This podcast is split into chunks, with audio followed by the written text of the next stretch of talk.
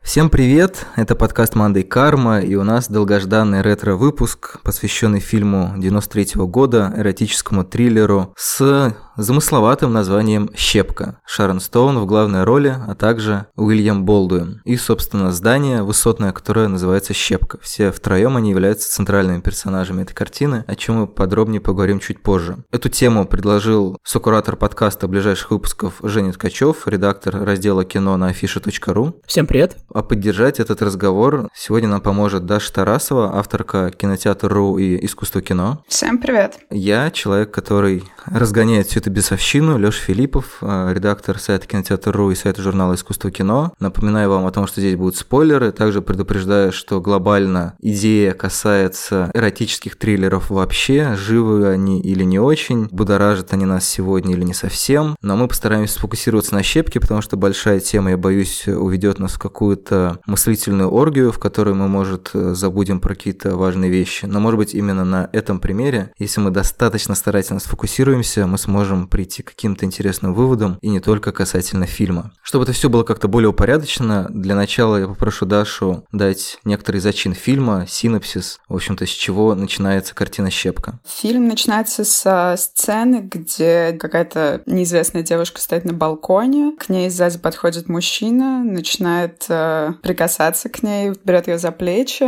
она улыбается ему. Мы, конечно же, не видим, что это за мужчина. И неожиданно он начинает немного потрясывать ее, итоге выбрасывает с балкона. Затем кадр резко меняется, и мы видим э, героиню Шарон Стоун, ее зовут Карла Норрис, и она въезжает в здание, которое как раз прозвано Щепка, такой очень высокий, очень тонкий небоскреб. Она вселяется как раз-таки в квартиру, где жила девушка из открывающей сцены. Постепенно мы знакомимся с какими-то другими жильцами этого дома, с э, соседкой Карлы новой, с э, странным парнем, который пытается с ней познакомиться, и с э, писателем, который работает в одном издательстве вместе с Карлой, который тоже пытается с ней познакомиться. Между этими двумя мужчинами завязывается такое соревнование за внимание Карлы. Она выбирает странного парня по имени Зик. Его как раз-таки играет Уильям Болдуин. Между ними завязываются сексуальные отношения отношения. Постепенно она узнает, что на самом деле он богач, он э, разработчик видеоигр, и он на самом деле владеет этим зданием. Попутно в этом здании происходят странные смерти. Умирает э, сосед Карла, который э, был первым человеком, который с ней познакомился в этом здании. Какой-то старичок, он поскальзывается в душе и ломает шею. Погибает соседка Карла, тоже при каких-то странных обстоятельствах. Ну, короче, происходит убийство, и мы пытаемся понять, кто же в них виноват? Зик или писатель детективов Джек Лэнсфорд, в общем-то, человек, чья карьера потихонечку подходит к концу. А так как Карли или Карла или Кей, как ее еще называют, редакторка, то есть она, по идее, может сделать его новую книгу шедевром, ну, типа, выкинув оттуда всю фигню, он к ней заодно еще подкатывает, и, в общем-то, вот этот конфликт двух мужчин за ее внимание, он также является детективным, кто же из них лучший кандидат не только на ее руку, но и на серийного убийцу, очевидно. Ну и, внимание, вопрос. Жень, почему вообще тебя заинтересовала эта тема? Почему ты решил обсудить сейчас, в 2020 году, а, эротические триллеры и, в частности, выбрал «Щепку»? На самом деле, тему мне подкинули... Под дверь? А, да, подкинула тема колонка Димы Барченкова, да, на KKPBD про то, как зумеры относятся к сексу, к сексу, да, и он в частности. И тоже подкаст э, на Кино ТВ, который был как бы продолжением логичным этой колонки, да, да. Если коротко пересказать, о чем там была речь, разговор шел про то, что такие слухи дошли, а что современной молодежи не очень интересен секс, в том числе на экране. Поскольку я миллениал, да, то есть вырос на, в том числе на таком кино, мне было интересно, какими глазами, да, на них посмотрят зумеры, да, современные ребята, потому что мне кажется, что эти фильмы а, хранят в себе маркер времени, в который они выходили. И сейчас, когда прошла такая большая дистанция, 20 лет прошло, как закончились 90-е, а, к ним интересно вернуться и понять, что же это вообще было. Потому что вообще рассвет всего этого начался где-то вот в начале, наверное, 80-х и вот продолжался примерно там до конца 90-х. И это такое интересное, как мне кажется, социокультурное явление, которое требует своего осмысления. Почему щепка? Ну, это очень интересная как бы такая история в том смысле, что она пост основной инстинкт, но менее хайповый, чем фильм Верховина, и, конечно же, менее совершенный. И мне кажется, что она сочетает в себе все лучшие качества, которые были в эротических а, триллерах 90-х, так и все худшие. И по этому поводу очень интересно поговорить, потому что это такой, ну, один из ярчайших примеров вот этого направления. Хорошо, давайте попробуем начать с Даши, если она не против. Насколько вообще ты была погружена в этот жанр раньше и каким он тебе представляется сейчас? То есть насколько вообще 30 лет спустя интересно смотреть условную щепку или какие-то другие эротические триллеры, которые ты посмотрела вокруг нее? Единственный эротический триллер, э, который я знала, наверное, это был «Основной инстинкт», просто за счет того, что не я смотрела его, но вокруг него есть такой большой культурный шлейф. Это всегда были какие-то шуточки людей старшего поколения вокруг, которые вспоминали ту сцену, где непонятно, видно все таки что-то там у Шерн Стоун или ничего не видно. И у меня не было никакого ожидания, не было ничего, что я ждала от этого фильма. И я просто попыталась посмотреть его как э, нечто развлекательное, нечто просто сюжетное. И справедливости ради, я была довольно сильно впечатлена и погружена в сам фильм. Э, я ожидала, что будет гораздо больше какого-то, не знаю, софт-порно или чего-то в таком ключе. То есть э, будут более обнаженные и более явные сцены секса или, не знаю, нечто более телесное, физическое. Но по итогу мне просто хотелось узнать, э, подонок ли все таки Зик или нет.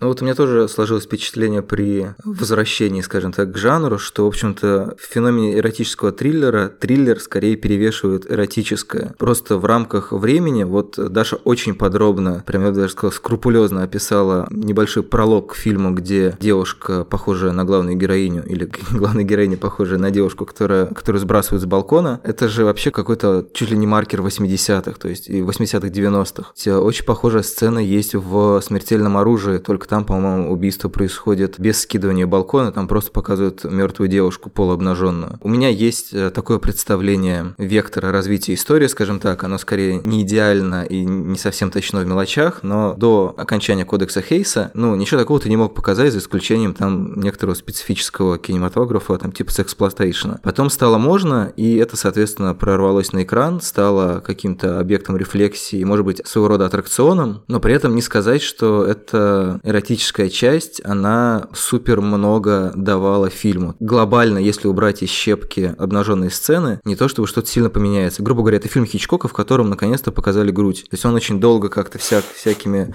ужимками там показывал, смотрите, женщина носит бюстгальтеры, все такие, вау, действительно, у женщин есть бюстгальтеры. А еще они ходят в душ, у, интересно, что же они там делают в душе? Буквально есть сцена очень подробная, как Шерон Стоун моется в душе, и Зик на это смотрит, ну, примерно так, как, наверное, зрители э, «Психа» рассматривали вот эту знаменитую сцену из фильма Хичкока. Ему не нужно ничего додумывать, у него как бы там камера стоит абсолютно везде, и, наверное, тема наблюдения тоже очень важна. Но, тем не менее, мне кажется, что в какой-то момент, когда эта свобода перешла на какой-то следующий этап, то, в принципе, жанровый голем, который тебе, ну, с одной стороны, вроде как зазывает чем-то новым, чем-то как, как бы более дозволенным, с другой стороны, предлагает довольно стандартные сюжеты. Условно можно это назвать темой противостояния мужского и женского чаще, ну, там, потому что в большинстве фильмов, которые так или иначе относятся к жанру эротического триллера, история про контроль. Здесь э, в «Щепке», мне кажется, это очень хорошо видно, потому что, собственно, главная героиня, она редакторка, то есть она контролирует текст, и ей неоднократно говорят, что она любит контролировать. Зик любит контролировать всех, ему принадлежит целая высотка. Более того, он геймдизайнер, то есть человек, который прописывает, что происходит в игре, кто как ходит, что как выглядит и так далее. То есть, по большому счету, эротический триллер — это такая история про попытку понять, кому принадлежит контроль, и мне кажется, что когда, ну, видимо, э, общественная мысль дошла до той стадии, что на самом деле любовные отношения, любые отношения не обязательно про контроль, а там, не знаю, про доверие или что-то еще, то в каком-то философском смысле необходимость в них отпала. Вот у меня такое представление об этом. Еще стоит, наверное, заметить, что «Щепка» один из немногих профеминистских эротических триллеров, которые выходили в 90-е, если его, конечно, так можно назвать, потому что все они, конечно, отличаются тем, что, ну, начиная от э, рокового влечения, э, заканчивая основным инстинктом, женщина, как правило, представляет собой опасность и угрозу для мужчины. А в «Щепке» происходит э, инверсия, на самом деле. Здесь для женщины мужчины представляют опасность, и мы долго не можем понять, кто это. Либо это Уильям, герой Уильяма Болдуина, либо герой Тома Берри Саллинджера, который тоже такой сталкер, ее постоянно преследует. Наверное, в этом нет ничего странного, потому что все это как бы экранизация книжки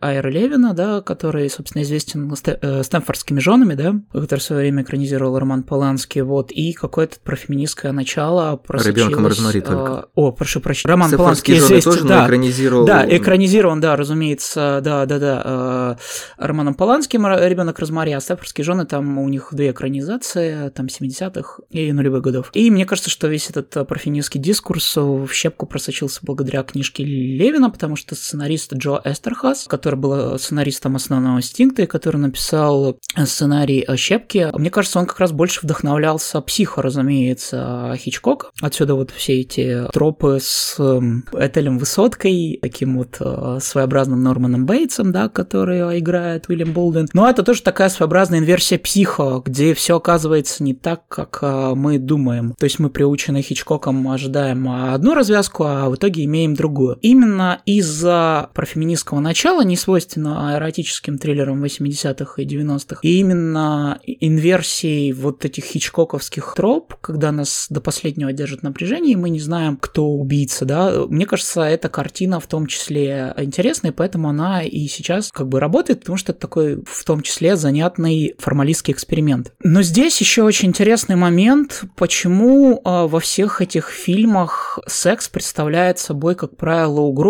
и, как правило, какую-то расплату, потому что неверный муж получает по заслугам в роковом влечении, в основном инстинкте после секса девушка убивает мужчин, как, как будто самка богомола откусывает им голову, да, и поскольку любые триллеры и хорроры работают социальными страхами своего времени, очевидно, что одним из таких социальных страхов 80-х и 90-х был секс. С чем это связано? Ну, мне кажется, там несколько разных причин. Я хотел по этому поводу, собственно, и поговорить, да, чем мне вся эта эпоха интересна, потому что началось все отчасти со слэшеров, пятница 13 Хэллоуин, вот это все, где была, знаете, такая бумерская, пуританская мораль, что вот смотрите, дети, не занимайтесь сексом, иначе придет расплата в виде маньяка и покарает вас.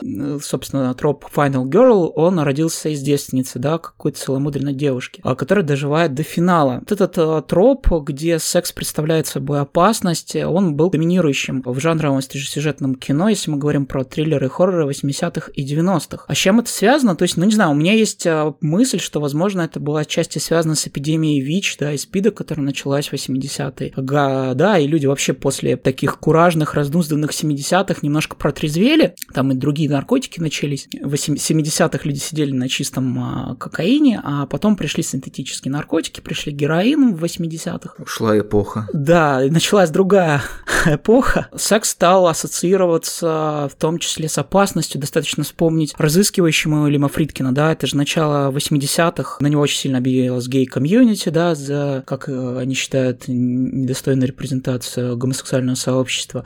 И там, в частности, понятно, что там тоже это все было замешано на метафоре ВИЧа и СПИДа, да. Отчасти, мне кажется, что это просто какая-то рвотная реакция на протестантскую мораль, да, которая была свойственна до этого людям, да. Кодексу и, Хейса. Ну, да, в том числе, в том числе и ему, да, потому что в 80-х и 90-х мы имеем очень много кино про обаятельность зла, но это правда. И вообще э, все почти жанровое кино 80-90-х, оно про зло, в принципе. Про разные фракции зла и разные оттенки зла. Вершина этого дискурса, если мы говорим про респектабельность, да, это, конечно, 7 Дэвида Финчера. Если говорим про такую более нишевую культовость, это Ворон Алекса Проэса, да, с Брэндоном Ли. То есть для меня это вот таких вот два, две вершины вот, вот этой супер мрачности, да. Прелюбодеяния, да, секс же тоже выступает одним из семи смертных грехов у Финчера, насколько я помню, да. Там же что-то тоже да, есть, да-да. И вот именно секс как социальный страх 80-90-х меня дико интересует, потому что мне кажется, что сейчас он перестал быть страхом, и сейчас, ну, в том числе вообще невозможно снимать слэшеры. Можно снимать только ироничные и издевательские слэшеры. На голубом глазу снимать вот точ-порн, ну, как-то бессмысленно. Ну, у него, наверное, есть какие-то, знаете, упрямые, твердолобые фанаты, но это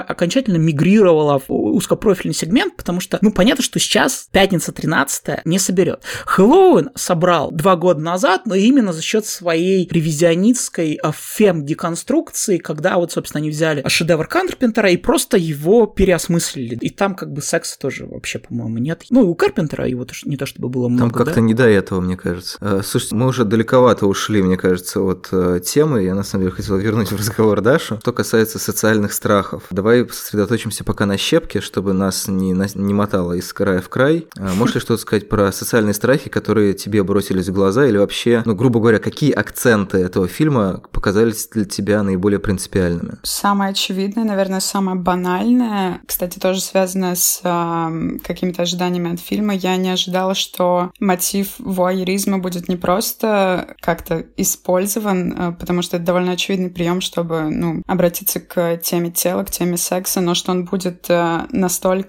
сильно просто эксплуатирован в прямом смысле. Страх, который бросается в первую очередь, конечно же, это страх жизни в обществе наблюдения, когда любой твой шаг контролируется, как раз-таки к тому, о чем ты говорил в теме про контроль. Наверное, страх того, что это зло, которое может за тобой следить, оно может быть не каким-то абстрактным, это может быть вполне э, осязаемый человек, который, может быть, даже живет в соседней квартире. И главное, он такой славный парень буквально на, на изгай как бы. При этом, мне кажется, любопытно, что смыкаются две вещи. С одной стороны, вуэризм – это то, что ну, кинематограф часто бронят за то, что это вуэристское искусство. Ну и, в частности, «Психа» вышел в один год э, с подглядывающим томом, и там с этим все понятно. Mm-hmm. С другой стороны, ну, мы сейчас живем, в общем-то, в одной сплошной щепке. То есть интернет дает нам примерно ту же степень доступности как э, к быть увиденным, так и увидеть кого-либо. Ну, собственно, не простите, что я привожу актуальный пример, но вот ситуация с Артемом Дюбой, например, вот показывает, что в любой момент кто-то может э, за тобой подглядывать, и главное, люди очень неадекватно на это отреагируют потом. Можно я еще тоже, Даша, задам вопрос, который меня действительно больше всего интересует? Твое вот отношение личное к тем перверсивным отношениям, которые показаны в фильме, какую реакцию они тебя вызывают?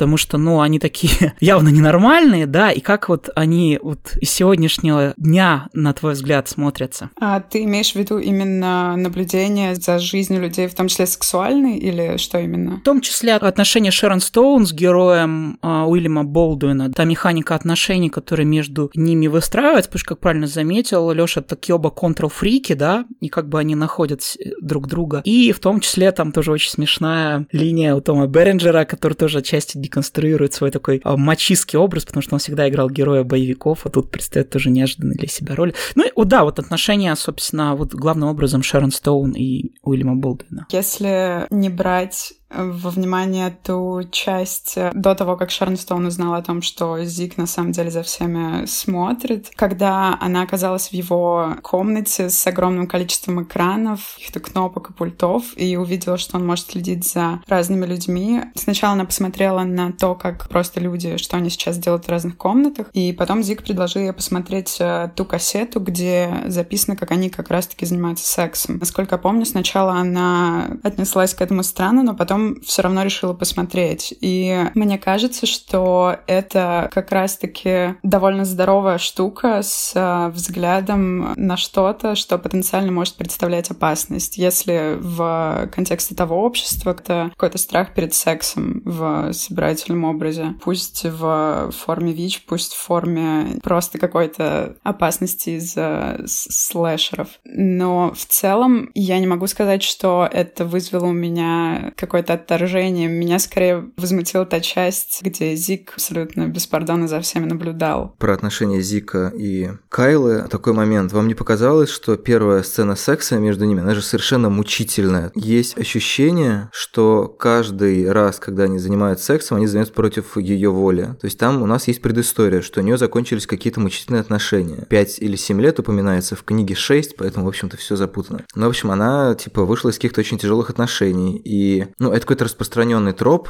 Он, в частности, есть в, на мой взгляд, чудовищном фильме Альфреда Хичкока «Марни», где персонаж покойного Шона Коннери пытается излечить главную героиню от детской травмы насилия. Спойлер, очень похожий на то, что происходило в фильме «Ножницы» тоже с Шерон Стоун. Привет э, слушательнице, которая порекомендовала нам посмотреть этот фильм. Ну, это совершенно какая-то дикость. То есть, по факту, тут есть как будто бы, как мне кажется, логика, что некоторые типа здоровые отношения или некоторые подходящие отношения способны вылечить женщину от какого-то травматического опыта. И вот этот воеризм и вот эта любовь к контролю, она как будто бы изначально их сводит, потому что он дарит ей телескоп, и она такая, зашибись, люблю телескопы. Она же вроде как тоже получает удовольствие от подглядывания. Но когда она видит масштаб, которого достигает его, скажем, аккуратно, гигантоманское сознание, она, ну, приходит в, в некоторый ужас, может быть, в том числе от того, что она видит в нем преувеличенную форму себя. Ну да, это, наверное, в том числе история и про границы контроля, да, насколько человек готов далеко зайти во всем этом. Женя дал некоторую установку, да, что ему интересно, вот, значит, понять, нужен ли современным зрителям секс. С одной стороны, если честно, ну, если отсылать к колонке Димы, то мне кажется, что, ну, немножко некорректно мыслить поколениями, в том смысле, что и среди миллениалов тоже есть люди, которые не радуются бесконечной сексуализации всего. Я сейчас говорю не про объективацию даже, я сейчас говорю про то, что романтический или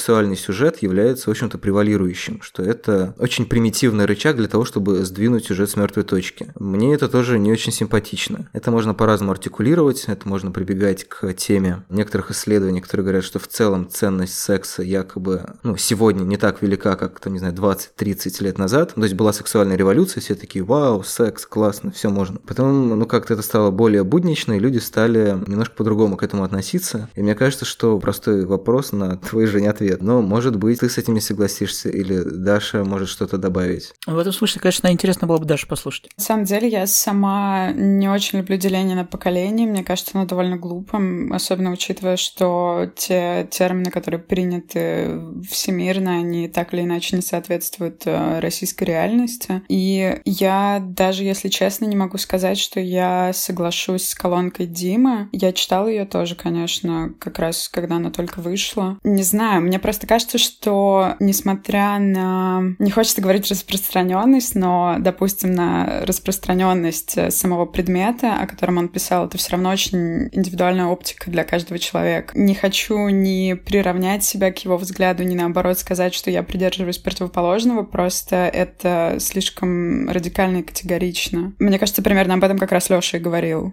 Есть много взглядов, и очевидно, что, ну, типа, мы не можем отказать, ну, в частности, колонка Дима, как его некоторые индивидуальный опыт, супер легитимно. Классно, что он это сформулировал да, и да, поделился конечно. этим. И действительно, очень мало фильмов, которые такую оптику учитывают. Почему? Это другой вопрос. И вот у нас есть противовес в виде, условно говоря, фильма «Щепка», который показывает, что, смотрите, секс является некоторым языком. Ну вот «Щепка» действительно, я не знаю, насколько уместно назвать его профеминистским. Там есть, в принципе, намеки на а, некоторую попытку Шерон Стоун освободиться от этого даже не просто мужского взгляда, буквально. Там, кстати, есть же постоянно фраза, которая повторяет Зик. Он говорит, что он хочет увидеть ее. Он говорит, я хочу увидеть тебя. То есть, что подразумевается не просто, типа, увидеть тебя на экране, а, типа, увидеть тебя настоящую. Что-то про нее понять, ну, там, как про личность и так далее. Но при этом это полный фейк, потому что в большинстве эротических триллеров вообще люди удивительным образом ничего о себе не знают. И вот до подкаста мы обсуждали еще тоже классический триллер «Жар тела», который мне, например, супер не нравится. Мне кажется, это как раз вот пример такого довольно незамысловатого мизогинного кино, в котором герои друг о друге настолько настолько ничего не знают, что для главного героя в исполнении замечательного артиста Хёрта самое страшное, и вообще это тоже распространенный мотив этих эротических триллеров про контроль, что кто-то, чаще всего хитрая, но прикидывающаяся невинная или травмированная женщина, узнает о тебе столько, что она может тобой манипулировать. В другом ракурсе это происходит, например, в там, особом инстинкте. С третьей стороны, это происходит в уже упомянутых ножницах, где главную героиню за счет некоторого ее прошлого эксплуатируют для там каких-то вообще третьих целей, там полное безумие, немножко такое такое американское джало происходит. То есть вот это вот э, отношение между людьми, что там есть страх узнавания, потому что, ну, грубо говоря, когда тебя узнают, тобой могут манипулировать, мне кажется, это такая жуткая паранойя, что это еще страшнее, чем конец 20 века, кризис, э, не знаю, технологий, постапокалипсис и так далее. То есть это какое-то супер тотальное недоверие людей, которое превращается, соответственно, и в секс из языка, не знаю, какого-то эмоционального узнавания друг друга в историю про доминирование. Отсюда то, что я описывал, сцена секса между Болдуином Болдуином и Стоун выглядит, ну не то чтобы как изнасилование, но, но это супер болезненно выглядит. А у нее все время такая гримаса муки на лице, что, по-моему, ну типа если мы это рассматриваем как какое-то эротическое удовольствие, типа с ее стороны или стороны зрителя, то его супер сложно получить. И поэтому, может быть, действительно это кино, которое показывает те 50 оттенков насилия, которые переживает Шерон Стоун, потому что и этот странный дед, который преподает на самом деле операторское искусство или технику операторства, к ней подкатывает. То есть любой мужчина, который появляется в поле поле ее зрения, что-то от нее хочет, ну, что-то довольно конкретное. И если представить э, вот этот мир, он, ну, я думаю, в какой-то степени недалек от реального, то это, ну, реально хоррор, который, ну, просто примерно такой же страшный, как э, за тобой постоянно наблюдают. Просто с одной стороны ты видишь камеру, а с другой стороны тобой действительно постоянно наблюдают и оценивают от коридорного до соседа, который, ну, просто шел куда-то, и вдруг ему подумалось, что если он тебе скажет, а давайте я к вам зайду, то типа что-то получится. Ну, кстати, к разговору про вояризм, мне немножко смешно в том смысле, что мы сейчас живем в эпоху тотального вуаризма, где люди просто не скрывают ничего и делятся всем в социальных сетях. Ну, не всем, конечно, как бы кейс Артема Дзюбы это подтверждает, но все равно люди сами сейчас готовы рассказывать бесконечно о себе. И мне кажется, когда ты скроллишь ленту и видишь, чем живут люди, ну, разве это не вуаризм? да, они не рассказывают про какие-то интимные вещи, а кто-то и рассказывает. Мы уже живем в матрице, поэтому мне не очень понятно будет, про что будет четвертая матрица в этом смысле, может быть, ужасает совершенно проникновение в частную жизнь. Ну, уже поздно ужасаться, это уже произошло. Ну да, мы, мы да. Не можем ну, от, от, откатить назад. Ну да. Просто сейчас она приобрела такой же тотальный характер, что сложно действительно как-то все изменить. Ну, кстати, я не могу сказать, что я согласна с тем, что сейчас какое-то тотальное проникновение в частную жизнь. Конечно, если кто-то этого очень хочет, он может нарыть информацию о ком угодно, но в целом это скорее вуайеризм наоборот, потому что я просто пытаюсь закрыться от потоков частной информации о людях, которые вокруг меня, и не могу этого сделать. У меня просто не получается. Но для этого нужно выпилиться из всех социальных сетей, наверное. Но это социальное самоубийство. Да. Я на такое не готова. Спонсор выпуска книга Уолден или Жизнь в лесу.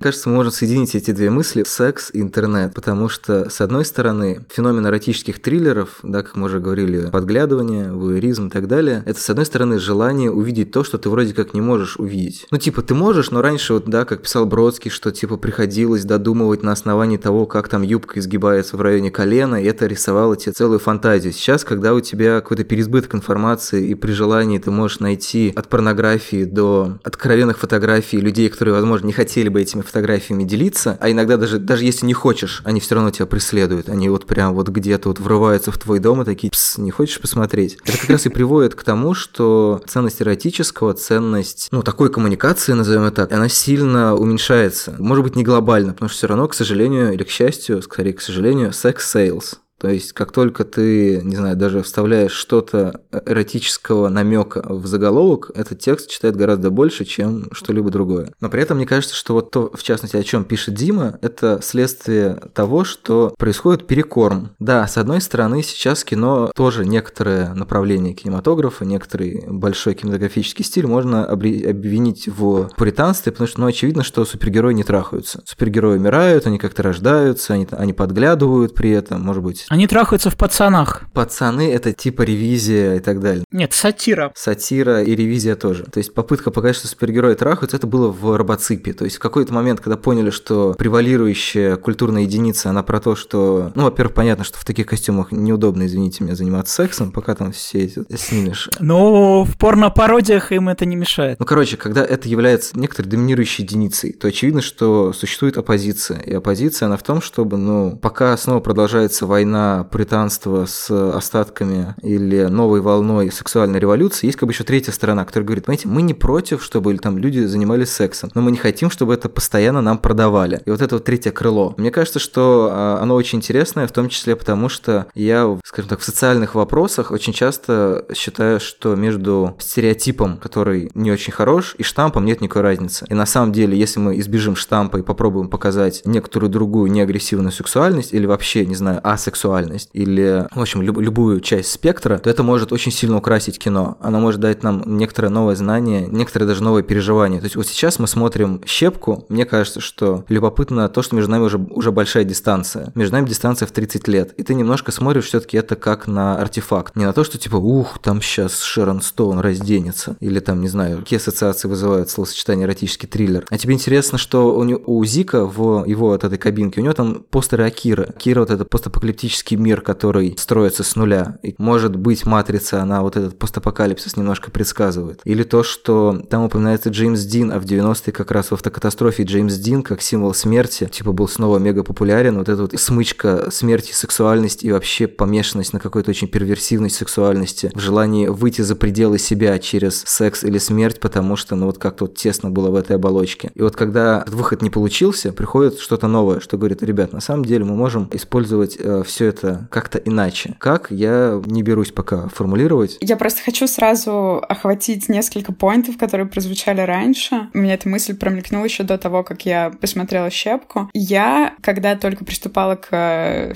изучению материала, назовем это так, прочитала просто какой-то супер э, краткий синопсис «Щепки», чтобы понимать, о чем это речь. И первая ассоциация, которая у меня прошла, это то, что, возможно, у эротического триллера как жанра есть нечто общее с э, феминистическим порно. Возможно, это звучит довольно странно и не то чтобы парадоксально, но как будто бы немножечко оскорбительно, как э, феминистическое порно для мужчин, какой-то оксюморон. Но суть в том, что порно пытается прийти в кинематограф, а кинематограф пытается немного прийти в порно. И сюжет, который выстраивается вокруг полового акта, он э, часто становится более интересным, чем сам процесс. К вопросу о том, что сейчас публика, возможно, моего поколения, поколения, которое чуть младше меня, чуть старше меня, уже немного присыщено сексом, вот этой извращенной частностью, которая есть везде, и этой стереотипизации через э, гетеронормативные какие-то отношения. Об этом как раз-таки тоже писал Дима в колонке. Мне кажется, переосмысление эротического триллера с точки зрения феминистического порно как раз могло бы дать ответ на запрос, который есть сейчас аудитории. Интересный сюжет, который можно выстроить вокруг телесных пикантностей, инклюзивность, которой не хватает э, людям, которые не вписываются в гетеронормативную бинарную систему, и просто отказ от э, male-гейза, который э, есть, наверное, во всех эротических триллерах, несмотря на то, что «Щепка» довольно-таки профеминистичный. Не, ну в целом, конечно, эротический триллер в массе своей это очень мизогинистское кино, это нельзя, невозможно отрицать. Это я понимаю, да. Еще уточнить момент, а под феминистским порно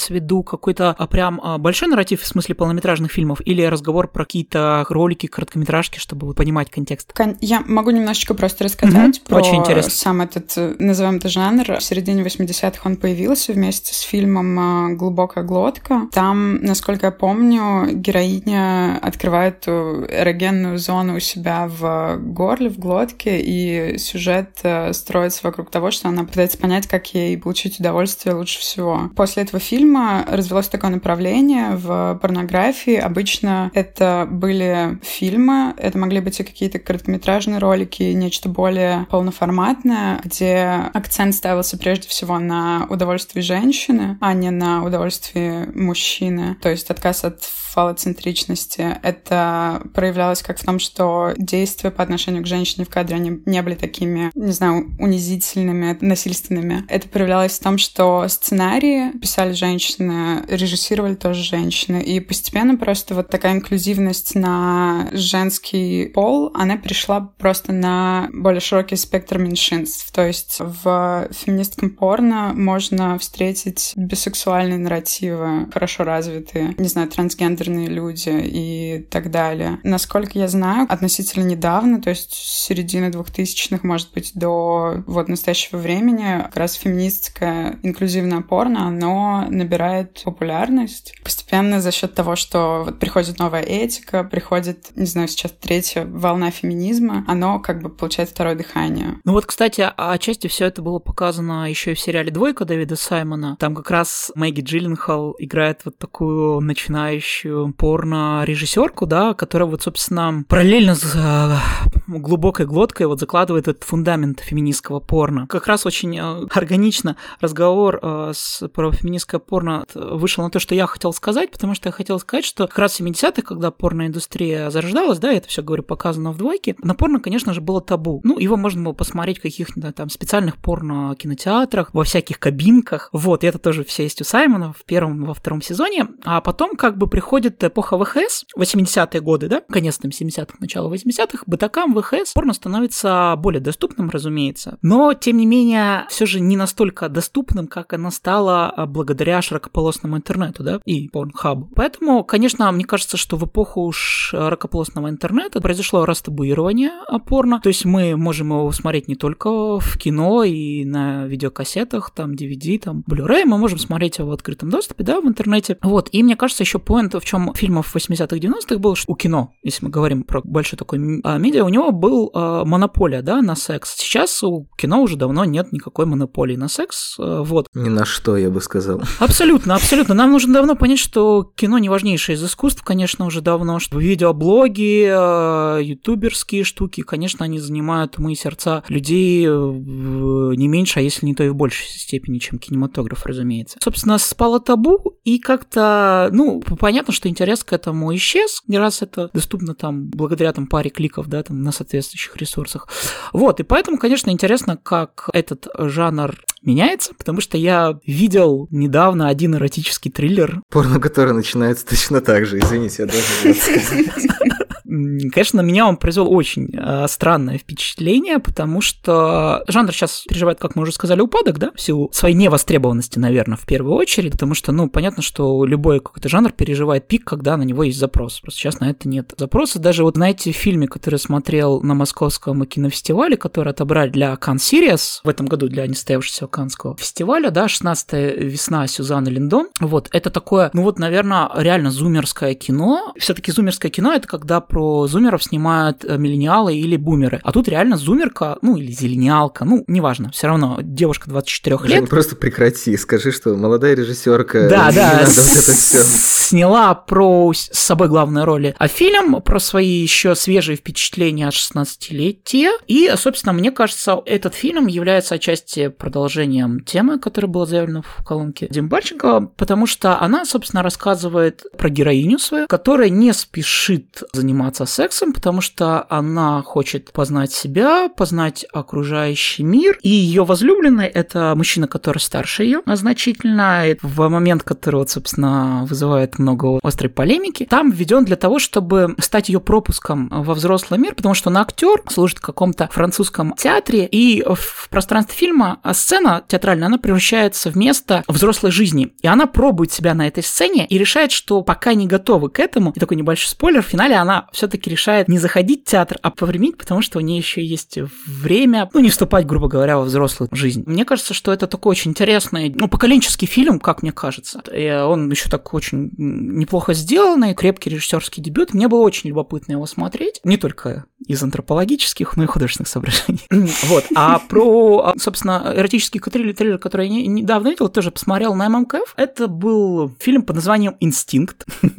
Жаль, не основной, конечно. Который сняла голландская актриса, которая играла у Пола Верхувина в «Черной книге». И в главную роль она сняла Карис Ван Хаутен, голландскую актрису из «Черной книги» и известна как леди Мелисандра из «Игры престолов». А я потом решил поглубже разобраться в этом кейсе, а вообще как, как он образовался, и выяснил, что вот эти две женщины, они объединились и создали кинокомпанию под названием Man Up, чтобы исследовать темные стороны женской психологии и сексуальности. Ты видно, что режиссерка Халина Рейн ее зовут, для нее Пол Верховен такой один из, наверное, учителей, и она пытается заниматься продолжением его дела, да, потому что, наверное, инстинкт больше отсылает к голландскому периоду Пола Верховена, в частности, к четвертому мужчине, а не к основному инстинкту, потому что в основном инстинкте уже было очень много иронии, а в четвертом мужчине тоже много иронии, но он такой более перверсивный и гораздо более радикальный, потому что европейский триллер все-таки, а не голливудский. И вот именно в своей радикальности она все же вдохновляется ранним, более ранним периодом творчества Пола Верховена, и это такой феминистский, эротический триллер, я не знаю, как его назвать, раз команда главной героини и, собственно, режиссерка как бы сняла все это. Сейчас он как производит очень странное впечатление, потому что он реально снят на серьезных щах. Я вообще не понимаю, как можно в 2020 году снимать эротические триллеры на серьезных щах. И из-за этого у меня как-то с этим фильмом а, не было в итоге контакта, он не состоялся, потому что мне не хватает там верховинской иронии, потому что они предельно серьезно пытаются поговорить на вот эти темы темные стороны женской психологии и сексуальности. Вот, и это какой-то ну, такой дурной евротриллер, на мой взгляд, который меня не очень, честно говоря, вдохновил. Это последнее, что я видел, точнее, из недавних эротических триллеров это единственное, что я вот видел. А, я так понимаю, что мы, к сожалению, даже не можем поддержать обсуждение этого фильма. Да, к сожалению, К счастью. Я бы, может быть, просто хотела спросить у Жени. Ты говоришь, что из недавних это единственный эротический триллер, который ты вспомнил, а из э, чуть менее недавних, скажем, какой самый свежий, самый удачный, самый каноничный, может быть? Не знаю, мне вот почему-то кажется, что эпоха эротических триллеров закончилась на дикости Джона Макнотона в 1999 году, потому что после этого ничего толком и не было, и дикость, они же дикие штучки, они тоже были издевательским эротическим триллером, потому что сноска для понимания контекста. Джон Макнотон — это режиссер Генри портрета серийного убийцы, один из таких самых трансгрессивных фильмов на свете, э, про обыденность зла, про маньяка. Собственно, «Дикие штучки», если не ошибаюсь, был его голливудский дебют. И он туда, конечно, всю свою неуемную трансгрессию протащил, но все равно это голливудская постановка, и там есть масса ограничений. Это такая, и такой издевательский эротический триллер. Мне кажется, очень хорошо закрывающий тему, да, жанра эротического триллера, потому что он как бы дает понять, что это уже невозможно снимать на серьезных щах, и давайте, ребята, уже как-то на другие темы говорить и в другой форме, потому что, ну, там как раз смена эпох, 99-й год, Э, это занятная такая точка во, во- во всем этом, потому что в нулевые и в десятые, ну, может быть, что-то и было, но если не вспоминается сразу, то, мне Она кажется- Верховина. Да, конечно, А, кстати, да, я пыталась понять вообще, что из последнего подпало бы под такие критерии, под э, жанр эротического триллера. Мне только она Верховина пришла в голову, просто за счет того, что это он же. Ну, я сейчас погуглил, что на самом деле было много всего, но просто именно как, э, мне кажется, удачное радикальное высказывание Большое получилось событие. Верховена. Был еще двуличный любовник Франсуа Озона, которого, мне кажется, не совсем поняли. А я не смотрел. Я, бы тоже не сказал, что это отдельная тема. Тут как раз очень э, удобно поставить паузу, потому что все-таки есть, мне кажется, большая разница между восприятием и производством эротического кино, эротических триллеров в Европе и в Америке. Поэтому, так как мы все-таки убрали щепку, то есть у нас такой американский акцент, то, наверное, вот мы пока на этом было бы э, логичнее закончить. В Европу, которая как раз-таки вроде как более свободолюбивая и все еще верна заветам сексуальной революции, это тема для отдельного разговора. Ну да, она более, я бы сказал, даже не свободолю- свободолюбивая, она более телесная. Современный театр, он европейский, он очень телесный. И у них другие совершенно отношения с телом, нежели в США, конечно. Ну что ж, на этом наши вам телесные с кисточкой. Всем спасибо. Пока-пока. Пока. Пока. You like playing games, don't you? I have a degree in psychology. It goes with the turf. Games are fun. What about boxing? That's a game. Is that fun too?